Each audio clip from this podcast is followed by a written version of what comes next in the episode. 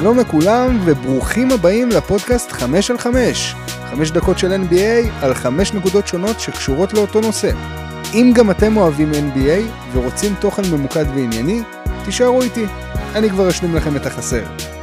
אז מה היום על הפרק? היום אני אדבר על ג'ימי באטלר, ג'יילן ברונסון, מיאמי היט, ניו יורק ניקס ו... זהו, מספיק להיום. מתחילים.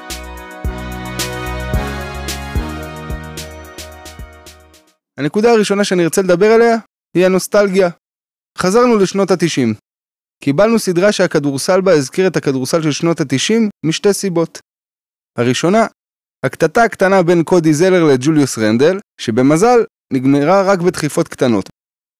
המתח בין שתי הקבוצות וההתלקחות הקטנה הזאת הזכירו לי במובן מסוים את הקטטות הקשוחות בין הקבוצות בסדרות הפלייאוף של 97 ו-98.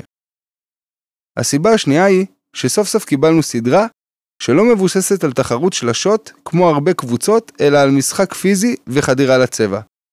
ואם כבר הצבע, אני עובר לנקודה הבאה. הנקודה השנייה שנדבר עליה היא הדומיננטיות בצבע של מיאמי היט.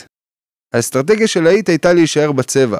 במשחק מספר 6, הניקס כלאו 20 נקודות בצבע, 10 נקודות פחות ממה שהם כלאו בכל העונה סדירה. הניקס וההיט כלאו פחות מ-34% ל-3. המסקנה של הניקס לדעתי, זה שהיא חייבת לצרף לברונסון קלעים בעונה הבאה, ואולי לנסות חמישיות מגוונות יותר. כי גם רובינסון, גם בארט וגם טופין מוגבלים מחוץ לקשת. הנקודה השלישית שאני ארצה לדבר עליה היא התקפה של הניקס. ההתקפה של הניקס הייתה תקועה בלי ברונסון.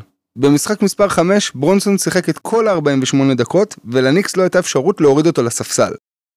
במשחק מספר 6 הוא ירד לספסל 2 דקות, ובזמן הזה מיאמי יצא לריצת 7-0. הניקס לא הצליחו לקלוע סל במשך 4 התקפות רצופות באותו זמן. תום טיבודו, המאמן של הניקס, חייב למצוא דרך להוריד את התלות התקפית של הקבוצה בכוכב שלהם. הנקודה הבאה שארצה לדבר עליה היא דאבל טים. ברבע האחרון של הסדרה, כשהסקור היה מאוד צמוד, שתי הקבוצות נקטו באסטרטגיה של דאבל טים על מנת להוציא את הכדור מהידיים של הכוכבים.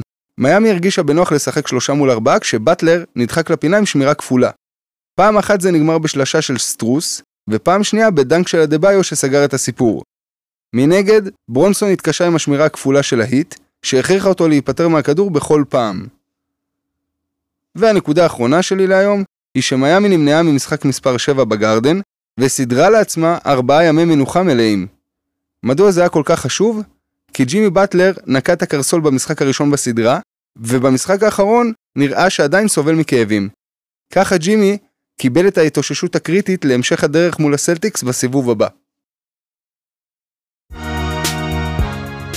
תודה שהאזנתם, עד כאן להיום בחמש על חמש. אני הייתי דקל סלמון, שיהיה לכם יום נפלא, להתראות.